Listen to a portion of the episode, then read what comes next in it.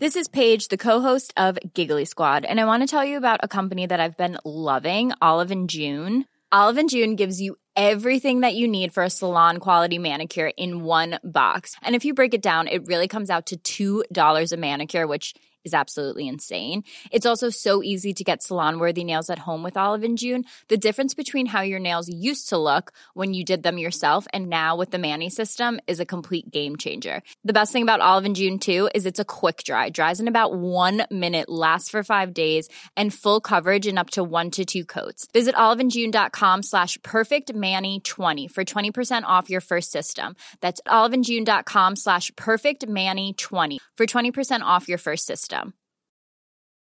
There's never been a faster or easier way to start your weight loss journey than with PlushCare. PlushCare accepts most insurance plans and gives you online access to board-certified physicians who can prescribe FDA-approved weight loss medications like Wegovy and Zepbound for those who qualify.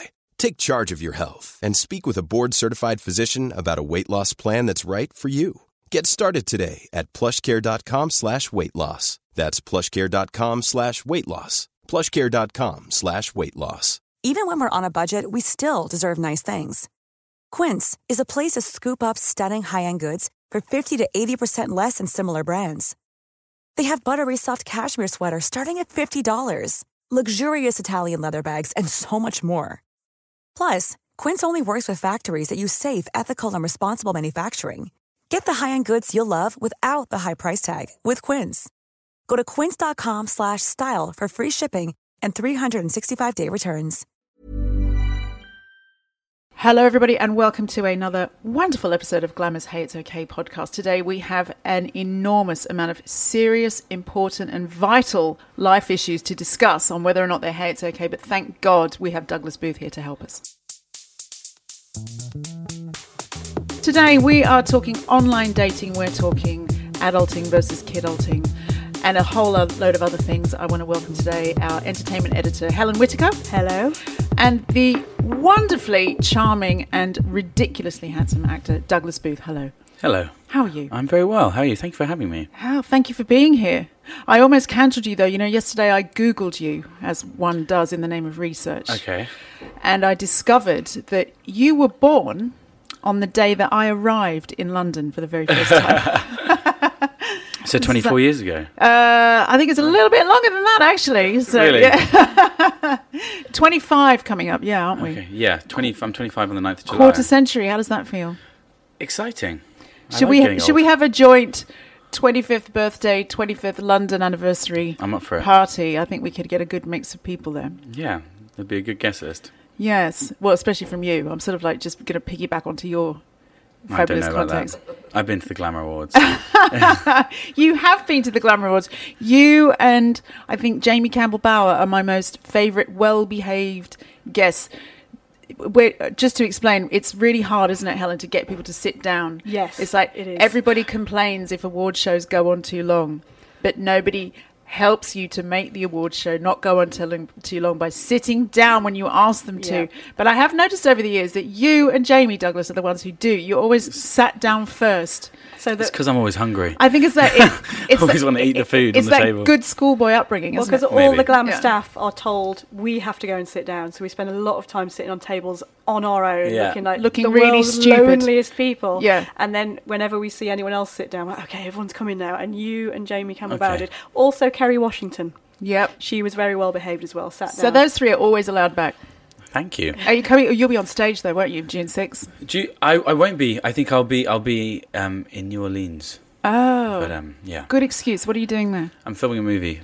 I'm not allowed to talk about it yet. Oh, though. man. But, but I'll be in New Orleans eating wonderful American French food um, and toasting to the Glamour Awards that I'll be very sad to miss. Yes, good answer. so, but you are on stage at the moment, Nightly, aren't Yes, you? Yes, I Yeah. am on stage at the moment in Speech and Debate, um, a play which is on at the Trafalgar Studios 2, which is in Trafalgar Studios, which is Trafalgar Square in the West End. Um, and it's my stage debut, so it's extremely exciting. Um, What the hell is that like?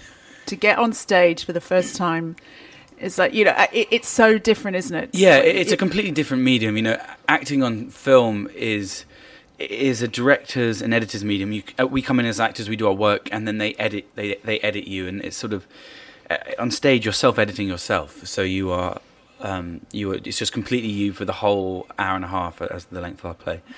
Um, but I love it. It's it's it's re- you get so much from the audience, which is also a challenge at the beginning. You have to try and you have you feed off the audience, but you've got to dislocate yourself from them because they act differently every night. And uh, That's the thing. very- how how aware are you of the audience? um, in in our play, it's it's Trafalgar Studios two is very small, so it's really intimate. It's about Yeah. hundred seats, so we can see everyone in the audience. Um, so you are very connected to them, and it, it depend. You can sort of really pick up on their mood. So, I imagine if you're on if you're at the Old Vic or something, you, that you're a bit more disconnected um, because you've got big lights and you can't really see them. But here we see everyone. But God, what must that be like if, say, you you know you've practiced, you're a really successful actor, it's your stage debut, it's the West End, it's amazing, and then you spot in the crowd someone your arch nemesis from high school or something like that. How does does there, anything like that ever happen? Yeah, it definitely does. Um, you, you just have to just crack on.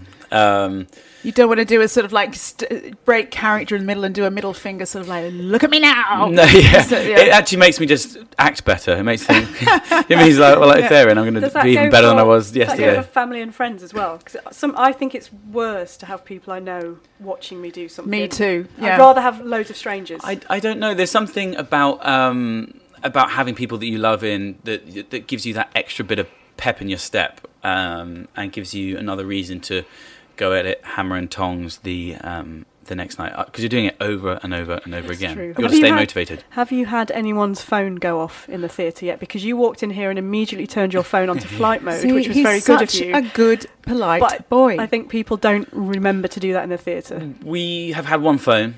Um, a, c- a few people eating popcorn, but actually, it's such an intimate space that you really are just wrapped up in the actions instantaneously. You're, I mean, you're only a meter, two, three, four meters at max away from me, so you, I think you really, you really would turn it off. It- it watches depends. actually, that, that beep, beep, that weird watch is the thing that actually happens the most. Oh, really? Yeah, And- whatever that is. Speech and debate, it's, um, I think it depends as well on the play, doesn't it? If you're sort of like going to see some really heavy, sort of like Schindler's Listy thing, Yeah. then, you know, really, you need a punch in the face if your phone goes off. But I, I think yours is like a dark, dark comedy. Yeah, so, yeah. so our play is extremely funny, but it's about kind of some serious issues. It's about three misfit teenagers in Salem, Oregon, who um, bandy together to bring down a, a sexual predator in their in their high school, but no one really takes them seriously until they they speak out with hilarious consequences, and it deals with online privacy, homophobia.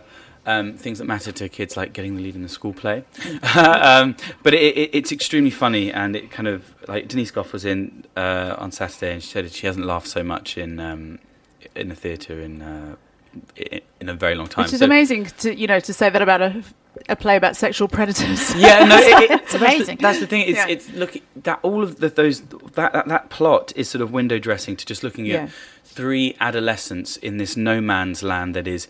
Um, that that space between being a kid and being a grown up and, and trying to negotiate what that is while Yeah. you're just surrounded by condescending adults that don't quite understand you. Um, so, yeah. Yeah, I'm going to try hard not to be one of those condescending adults No. as my as my daughter ages, but it's it's hard, isn't it? It is. It, Yeah. I suppose it, it is a little hard. But Stephen Karam, it, the writer, is writes really intelligently. Like he just won the Tony for The Humans for Best New Play Yes. um, last year, um, and his writing is so witty and, and quick and uh, funny, but also um, meaningful and moving at the same time. So it's a really nice package. Are you enjoying your American accent? I really am enjoying the American accent. I yeah. keep hearing it's very on point. Yeah. Yeah, no, It, it's fun um, to do a different accent. It's a it kind of it's just another string to your bow to, to take your character one step further away from who you are as a person. So it's a, an extra tool, as it were. I'm always fascinated because I think we, we all fantasize about you know, such a glamorous career, isn't it? Sort of like acting and making films and being on stage. But I think you've got to be a really special kind of person to be able to push push aside all that self consciousness, particularly in front of a live audience. Where do you where did that come from in you? I'm severely dyslexic, so I struggled with my academic work at school, and it just pushed me into more of a creative, um, creative field, and, made that part of my brain probably grow a bit bigger. And Wow, I just, I and I just, I felt it's where I felt most confident. Weirdly, being if I could feel like I could express myself, I could be whoever I wanted to be. You weren't pigeonholed on one thing. You could. I wanted to be this person today and this person tomorrow, and, uh, and it just kind of helps you almost find yourself in, in a weird way, being able to sort of play these characters and play these roles, and and and also kind of know that in, in your lifetime you, you won't have to just settle for one thing. You can you can be a thousand different people in one lifetime, which is kind of cool. So that must be that must be so inspiring for other kids who have been dyslexic. Do you do any sort of like work in that area? Do you talk to kids about that sort of thing? I haven't I haven't done work with dyslexic kids. It's a good idea. I haven't. Um, I do. I do. I've done a bunch of other things, but I haven't Yeah. spoken to dyslexic kids. I'm not sure what. I'm not sure what the platform there is out there. I mean, I've worked with the Prince's Trust, who work with sort of disadvantaged children, um, but not dyslexic specifically. But I think. It, but even now, it's so more. It, it's so much better known and understood. I mean, I think even I was lucky. Even when I was a kid, I. I I had I had a great amount of support, and I had all these like funky glasses, like these pink, I had pink lenses Oh, yeah, to try and help me read. And but I think, but back in you know my you know uh, in previous generations, I'm, I'm I'm sure my dad was dyslexic, and he people just they didn't understand what it was. They just thought Yeah. you were you just your brain thinks in a different way, and people didn't really get that then. So, but no, maybe I should think about that, starting some sort of dyslexic charity. But um, you know, it's obviously your destiny to end up where you are. exactly. Yes. Well, maybe. And and it's on till April twenty two. The play. No, it's on to April first. There's only. Oh my we- gosh. we're ha- Okay, we're half- hurry, everyone. We're halfway through the run. Yeah. Yeah. If you, so if you really want to see it, um, also if you are a student, there are ten pound tickets on. They released some ten pound tickets on Thursday matinee. So if you're not an lecturer or something, come along. It's um, so I think it's really important to open up theatre to people that couldn't necessarily see it or afford it, or so. Um, so that's kind of exciting. But we're open to the, the first of April. and I'd love to see you down. It's a really intimate, fun experience, and and, and if I was going to sum up the play in one word, it would just be joy. You leave smiling. Oh, we could do We with need some more. joy. We need yeah. more of that. We're, we're, Helen and I both jumping on the joy there. Yeah. We're there. Sold. So, Douglas, have you ever been to the features meeting of any women's magazines before? No, I can't say I have. Weird. Okay, so this is gonna.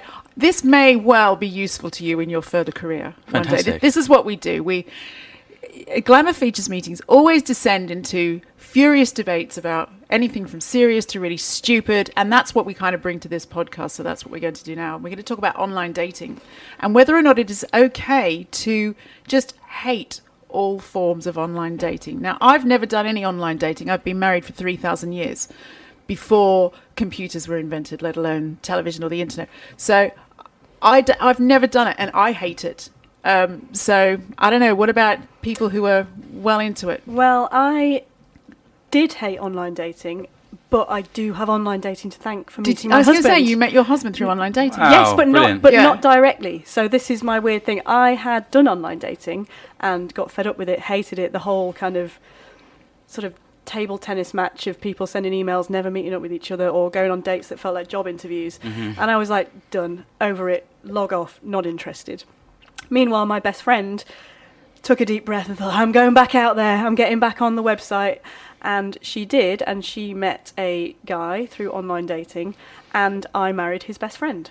So if Oh, they hadn't met go. through online dating, I would never have met my husband. They're still together as well and have a baby. And, And is that your together. best friend? That, My best friend and his best friend. how amazing! That's what must have really cozy weekends. That's- Yeah, it sort of feels like the kind of thing when you're 12, you're like, we'll marry best friends, and we'll Friends. see loads of each other You did forever. and we did. So I joke now that I owe her £42 of her membership fee from Guardian Soulmates because I have that to thank for meeting my husband. A lot of people have success on Guardian Soulmates. I was going to say, you probably have yeah. more success on Guardian Soulmates than you do on sort of Tinder or. I, well, it depends what you're after, doesn't it? It depends. Yeah. I, from what I understand, it's what market you're up for. I think Guardian Yeah. Soulmates is more. I want my soulmate.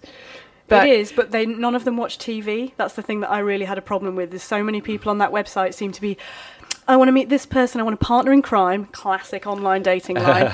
um, but I don't watch much TV, so I, I don't own a TV. And you're like, but you probably own Netflix on your iPad. So, mm, and I Yeah. watch loads of TV. I just want to go back. right. What is a partner in crime? Have you got a partner in crime? I- I'm very lucky I can say that I do now. What does it mean? It means that you have a teammate. Okay. You have someone that you can just What have a crimes love- are you committing? Where did this saying come from? I, I need answers. filthy crimes. I think it's meant to be shorthand for sort of japes. You're up for a laugh. Oh, I like a jape. Yeah. I know Yeah. it's it's but it's one of those lines that everyone always uses on online dating sites, and plus everyone always feels the need to justify why they're on there. My life is great and full and happy, and I have all this stuff going on, but I'm now looking for a partner in crime. Isn't, wasn't there like a thing about guys just posing with tigers on Tinder? Did you hear about that? That sounds very Russian. Yeah, like so. Lots of the, Yeah. the guys always have the same sort of set of pictures. One's like when they were in Thailand, like posing next to a tiger to show how masculine they were and how they are not scared to be Alive standing next to a drugged though. tiger. Yeah, Yeah. yeah. Oh, it's not like they've been on hunting trips. No. Oh, okay, no, that would, that's weird. Um, but no, I've never, I've never been on a, a, a one, any of those sites because I, I just it's would be a bit difficult. I mean, look at him. Well, he doesn't need to go on any Well, you site. say- you you you like say just that. stick I your head out the window. You say that I was I was I, before I met, I met my girlfriend. I, I was single for over two years. It's not you know it's not always as easy as one would think to meet people. So I, I actually think that the dating apps are a really good thing because um, I think that it, it, it opens. It, it's a good way for people to meet people. I, I It really, is. I, I would also say, poor Douglas. I know you're not on any mm, dating yeah. apps, but I absolutely guarantee there's someone out there who has nicked your photo off Google Well, and is pretending to be you on a dating I, app. I, I- there is a there's a fake Tinder profile of me out there. I don't know if it's still there, but I was in San Francisco a couple of years ago, and a guy I know just through work emailed me and said, "I've just come across you on Tinder. Is there anything I need to know? I don't know whether to swipe right or left." Ha ha. I was like. Sort of like jet lag haze, went to bed and forgot about it, and then three days later, look, and there was there was a, a Tinder profile with my editor's letter picture. Um, but what do they do? Is I, it well, I didn't even know up- what to do about it. It's not me, you know. I yeah, I don't know. I Yeah. think they probably just use it to attract attractive people. But then what do they do when they or just- then, what- then try and Yeah, get well, them good- send pictures? Good or- luck with that with my picture. I mean, Well, you know. you, your name's out there, your face is out there. Oh my god. Yeah. I mean, I, I don't know. I just I, I, f- I have very little hope for the person pretending to be me on Tinder. But I don't know about that. bless you. But um, the only other thing I really respect people who, and I know somebody who was so downhearted after a breakup and and uh, went into online dating as a project, like the way that I would maybe take two weeks off and if I needed to buy a house as a project, I was like, I'm going to find that guy who I'm going to marry, and she did do it, and they're very very happily married. They have two children. I'm really in awe and really admire it. But there's a bit of me. I'm kind of sad that that does now seem to be everybody's meet cute story. I met Yeah. on. You know, I I don't know. I, I How did I- people used to meet? yeah Drunk in the pub. Yeah. drunk. I mean, you know, people used to have fantastic coinc. I know a girl who got off a, a bus two stops uh, short to go to a Sainsbury's. The Sainsbury's was closed. There was a guy standing out who said, "Well, I could take you to dinner," and she said, "What's your name?" And he said, "John." And she said, oh, and she was thinking, a clairvoyant told me two years ago if John asks you to dinner to go out with him, and now they're married. You know, is that and that doesn't happen anymore. I think it does. I think Yeah. 50 50 between my friends of meeting in real life and meeting online because I still have friends who. Um, my friend's sister met her boyfriend when they shared a cab during a tube strike. And That's a That's cute. that's an in real life story. Yeah. and then there are people who, you know, they, they log on, they meet someone, they kind of dip in and out. They don't stop trying to meet people in real life. It's just sort of a project on the Yeah. I, side. I do also think it has blown up that whole thing of people always thinking there's something else. Uh, Yeah. You know, there's always another option to swipe right. There's, I think people forever perpetually keep their options open now rather than invest yes. in the person in front of them. And I think it does facilitate the type of person who is going to mess you around as well because they can they can do that thing where they go, "Hey," they just send endless emails. They have no intention of meeting up with you. I had this. I was like, "Dude, I don't want a pen pal. Are we actually going to go for Yeah. a drink or not?" Um, but then there are, the, you know, you've got to filter through. It's like real life. If you go into a pub and there's 50 guys or girls in there, you're probably going to be attracted to a small percentage of them. So after a long period of singledom, how did you meet your significant other? Um, I work with them, so Right. through work. Um, See, that's what happens with actors as well. Isn't? There's all- You know, all these gorgeous-looking people thrown together for months at a time. So that yeah, that's the, that's Yeah. that's the the great the great and the bad thing is that you the, you you meet lots of beautiful people, but then you you know there are, sometimes relationships don't last as long. But I think um, if you find the right person, then then then it could last. Well, goosebumps all round. Yeah, I wish you luck with that, Douglas. thank you very much. Many of us have those stubborn pounds that seem impossible to lose, no matter how good we eat or how hard we work out. My solution is PlushCare. PlushCare is a leading telehealth provider with doctors who are there for you day and night to partner with you in your weight loss journey. They can prescribe FDA-approved weight loss medications like Wegovy and Zepbound for those who qualify.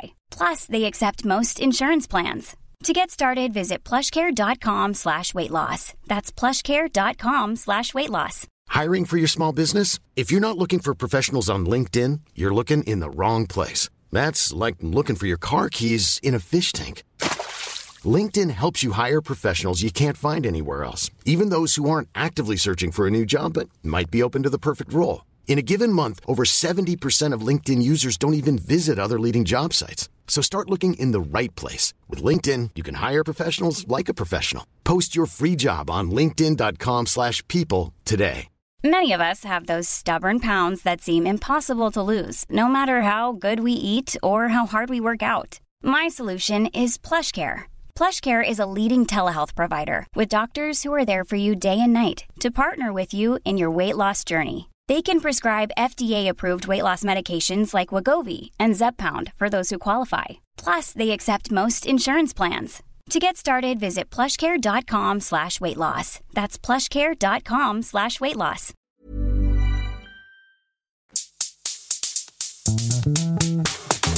online dating, we think it's, you know, sometimes good and sometimes bad. We've really, really sewed up that whole package. It's the law now. Do what you want, people.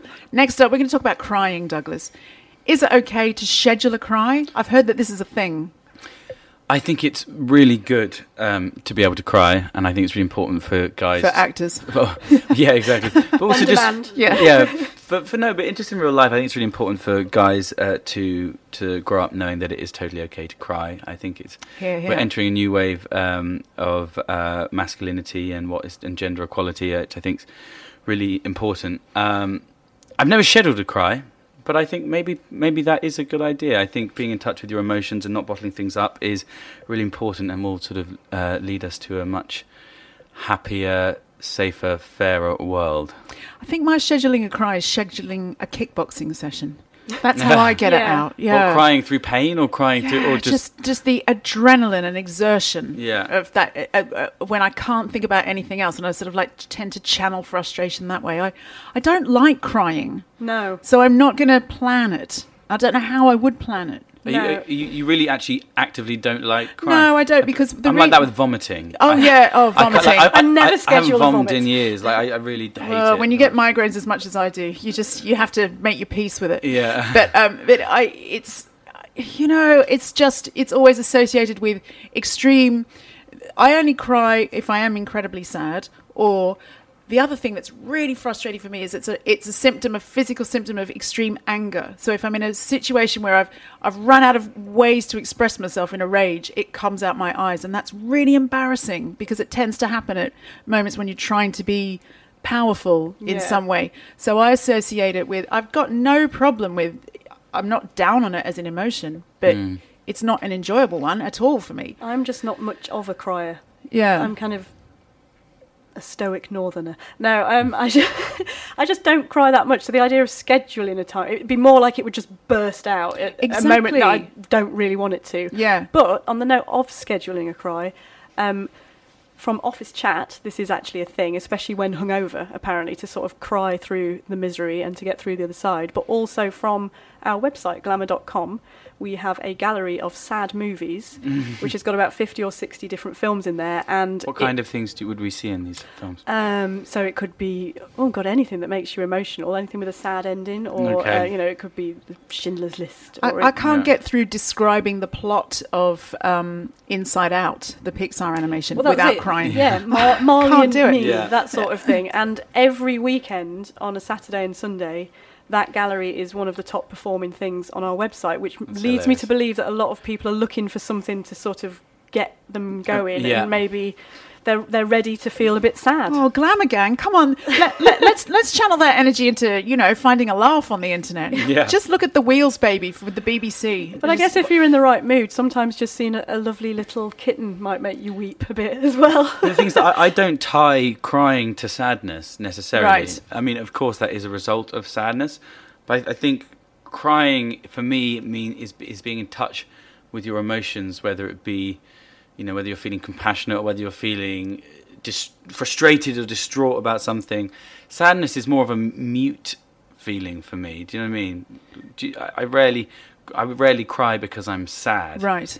I, I cry because I feel. Mm. Do you know what I mean? Which is that, which for me feels more like an alive, But I wonder- feeling alive, like it's an alive emotion. I feel like switched on emotionally, which is makes me feel sort of and that's connected. it's so interesting you saying that because you're absolutely right we are entering sort of like a new phase of the way gender is defined and masculinity and femininity and i think historically for so long women crying it does feel like a loss of your power in a lot of ways whereas perhaps it's changing for men where it feels like it's a it's a more empowering thing Mm-hmm. so we're all completely messed up by gender roles and stereotypes but here. hopefully, someone will meet in the middle in a happy, in a happy sort of We'll have a group a equilibrium. Okay, so for those people Yeah. who want to schedule a cry, and we're totally down with that, give us some acting tips. What, what if you need to cry? What do you do?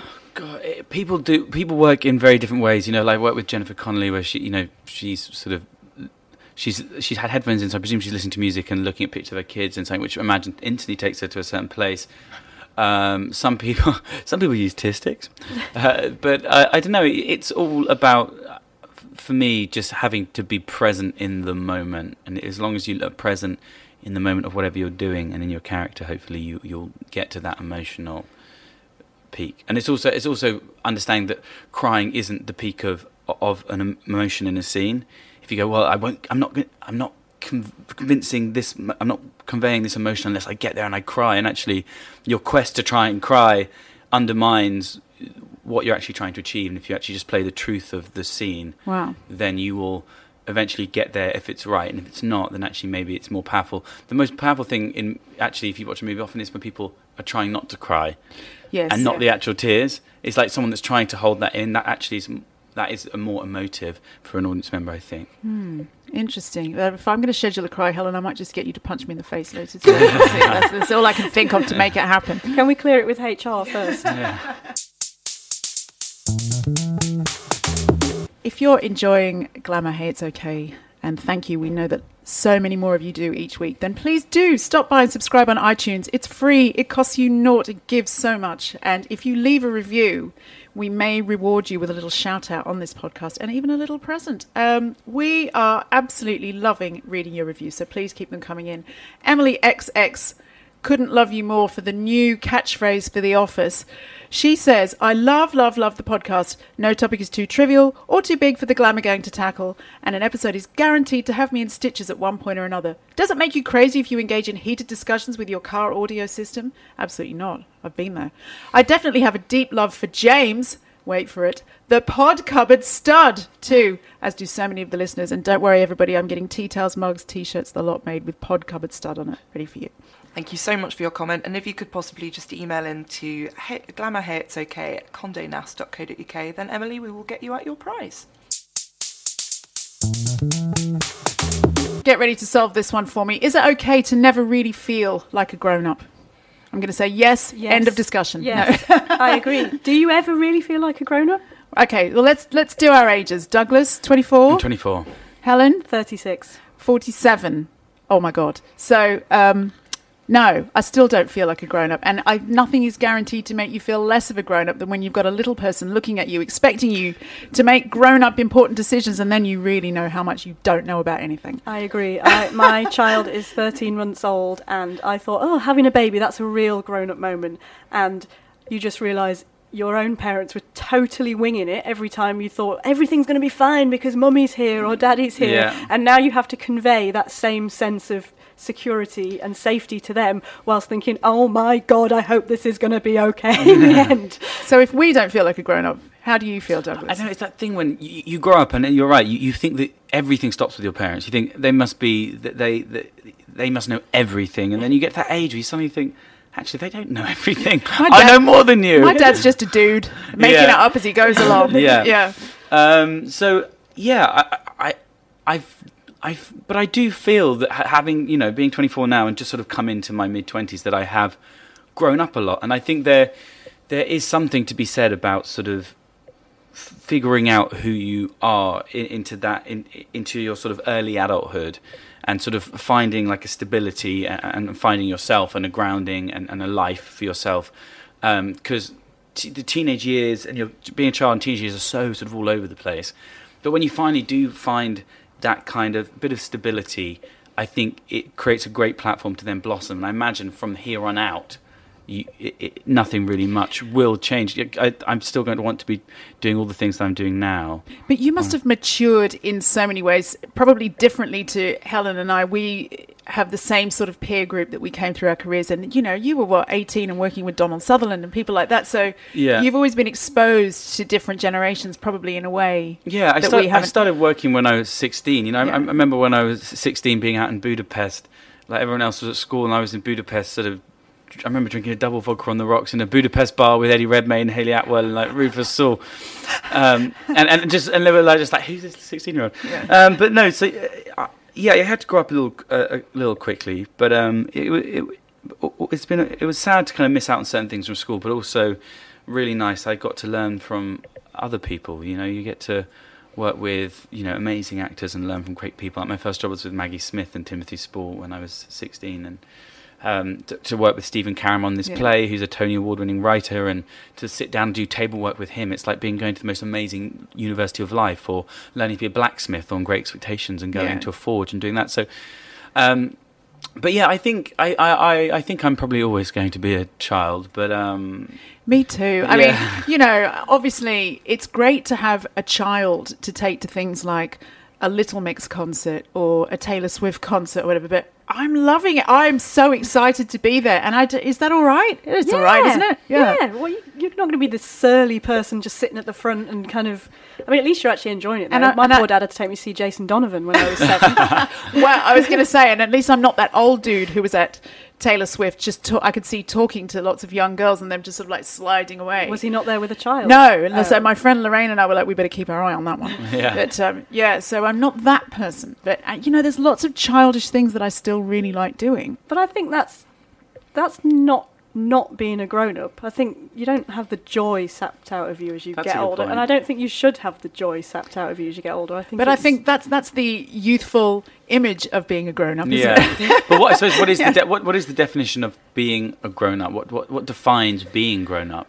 I what does that even mean? I think it's actually just accepting that you are a bit crap, as opposed to trying to fight against it. and just I, I you know I remember things like um, lying in bed the first time I took my baby girl home and hearing her crying and I think I must have been dreaming that I was on an aeroplane and I remember half asleep thinking oh man I wish someone had shut that baby up and then I remembered it was my baby and I had to get up at five o'clock in the morning and do it it's For the next moments like that you're like oh my god this is for real I'm a proper adult now but um, I couldn't believe they let us go home from the hospital without anyone stopping us going out the door with the Yeah. baby.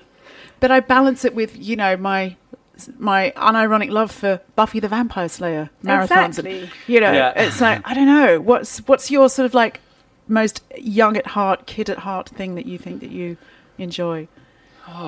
Um, I don't know, just still running around carelessly with my friends, you know. Um, big, you- lo- you can have a legal drink now, so there's that. yeah, exactly. You can have a legal drink. You can, Yeah.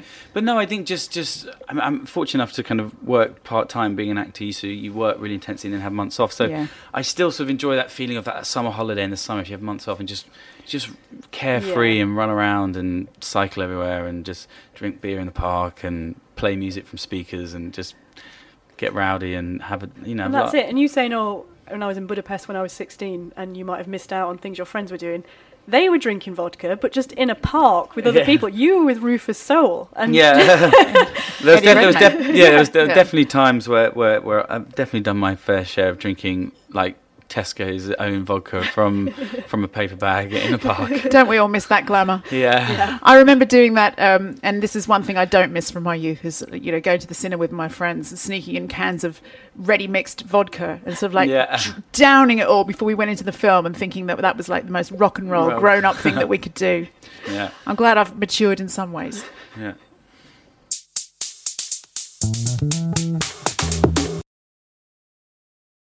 Thank you very much for listening. I want to thank so much um, my wonderful guest today, Helen Whitaker goodbye. and Douglas Booth. Thank you so much for being here, Thank you And- so much. righting all our wrongs.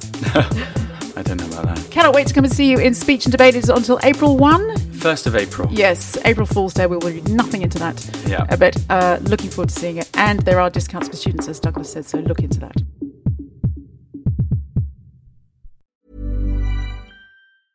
Planning for your next trip? Elevate your travel style with Quince. Quince has all the jet setting essentials you'll want for your next getaway, like European linen, premium luggage options, buttery soft Italian leather bags, and so much more. And is all priced at 50 to 80% less than similar brands. Plus, Quince only works with factories that use safe and ethical manufacturing practices. Pack your bags with high-quality essentials you'll be wearing for vacations to come with Quince. Go to quince.com slash pack for free shipping and 365-day returns. Planning for your next trip? Elevate your travel style with Quince. Quince has all the jet-setting essentials you'll want for your next getaway, like European linen, premium luggage options, buttery soft Italian leather bags, and so much more. And is all priced at 50 to 80% less than similar brands. Plus, Quince only works with factories that use safe and ethical manufacturing practices. Pack your bags with high-quality essentials you'll be wearing for vacations to come with Quince. Go to quince.com slash pack for free shipping and 365-day returns. Imagine the softest sheets you've ever felt. Now imagine them getting even softer over time. That's what you'll feel with Boll and Branch's organic cotton sheets. In a recent customer survey, 96% replied that Bowl and Branch sheets get softer with every wash. Start getting your best night's sleep in these sheets that get softer and softer for years to come. Try their sheets with a 30-night guarantee. Plus, get 15% off your first order at bollandbranch.com. Code BUTTERY. Exclusions apply. See site for details.